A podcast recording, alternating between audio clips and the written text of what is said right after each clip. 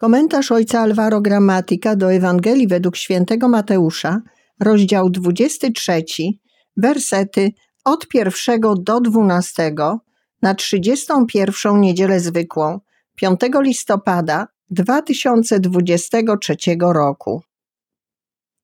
Jezus przemówił do tłumów i do swych uczniów tymi słowami.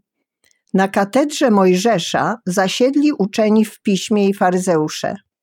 Czyńcie więc i zachowujcie wszystko, co wam polecą, lecz uczynków ich nie naśladujcie. Mówią bowiem, ale sami nie czynią. Wiążą ciężary wielkie i nie do uniesienia i kładą je ludziom na ramiona, lecz sami palcem ruszyć ich nie chcą. Wszystkie swe uczynki spełniają w tym celu, żeby się ludziom pokazać. Rozszerzają swoje filakterie i wydłużają frędzle u płaszczów.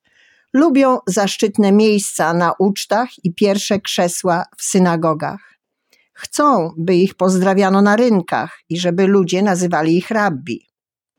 A wy nie pozwalajcie się nazywać rabbi, albowiem jeden jest wasz nauczyciel, a wy wszyscy jesteście braćmi. Nikogo też na ziemi nie nazywajcie waszym ojcem. Jeden bowiem jest ojciec wasz, ten w niebie. Nie chciejcie również, żeby was nazywano mistrzami, bo jeden jest tylko wasz mistrz Chrystus. Największy z was niech będzie waszym sługą. Kto się wywyższa, będzie poniżony, a kto się poniża, będzie wywyższony. Największy jest ten, kto służy. Jest to synteza myśli Jezusa i jego propozycji życia ewangelicznego. Nie ma znaczenia, ile się wie, ile się posiada, nawet ile rzeczy można zrobić. Liczy się to, jak bardzo jesteśmy gotowi wykorzystać to, kim jesteśmy i co mamy, aby służyć naszym braciom i siostrom. Zatem wielki jest ten, kto przyjmuje postawę dawania, a nie brania. A służba polega właśnie na tym, aby nie nakładać na braci wielkich ciężarów, ale czynić wszystko, aby ich życie było łatwiejsze, przyjemniejsze, lżejsze.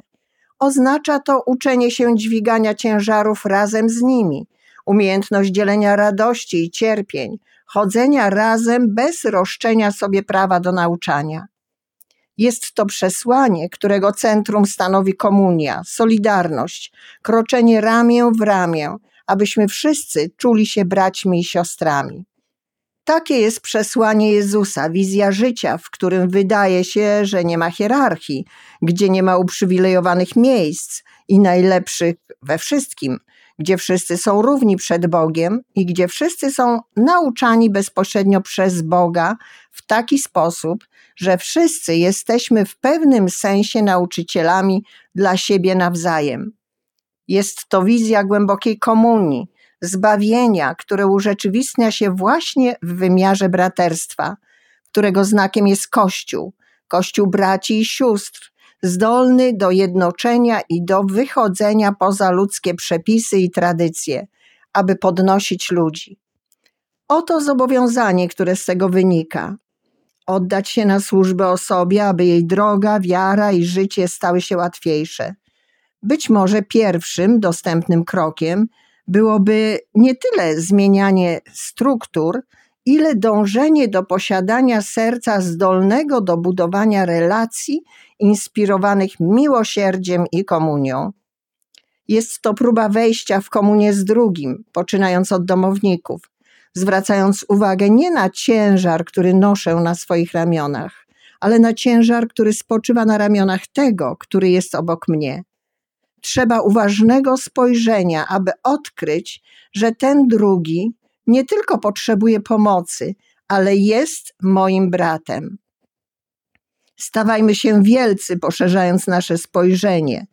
Popatrzmy na naszego brata, pozwólmy, aby poruszył nas ciężar, który on dźwiga na swoich barkach, a wtedy ku naszemu zaskoczeniu odkryjemy, że jesteśmy zdolni do służenia, zdolni do kochania.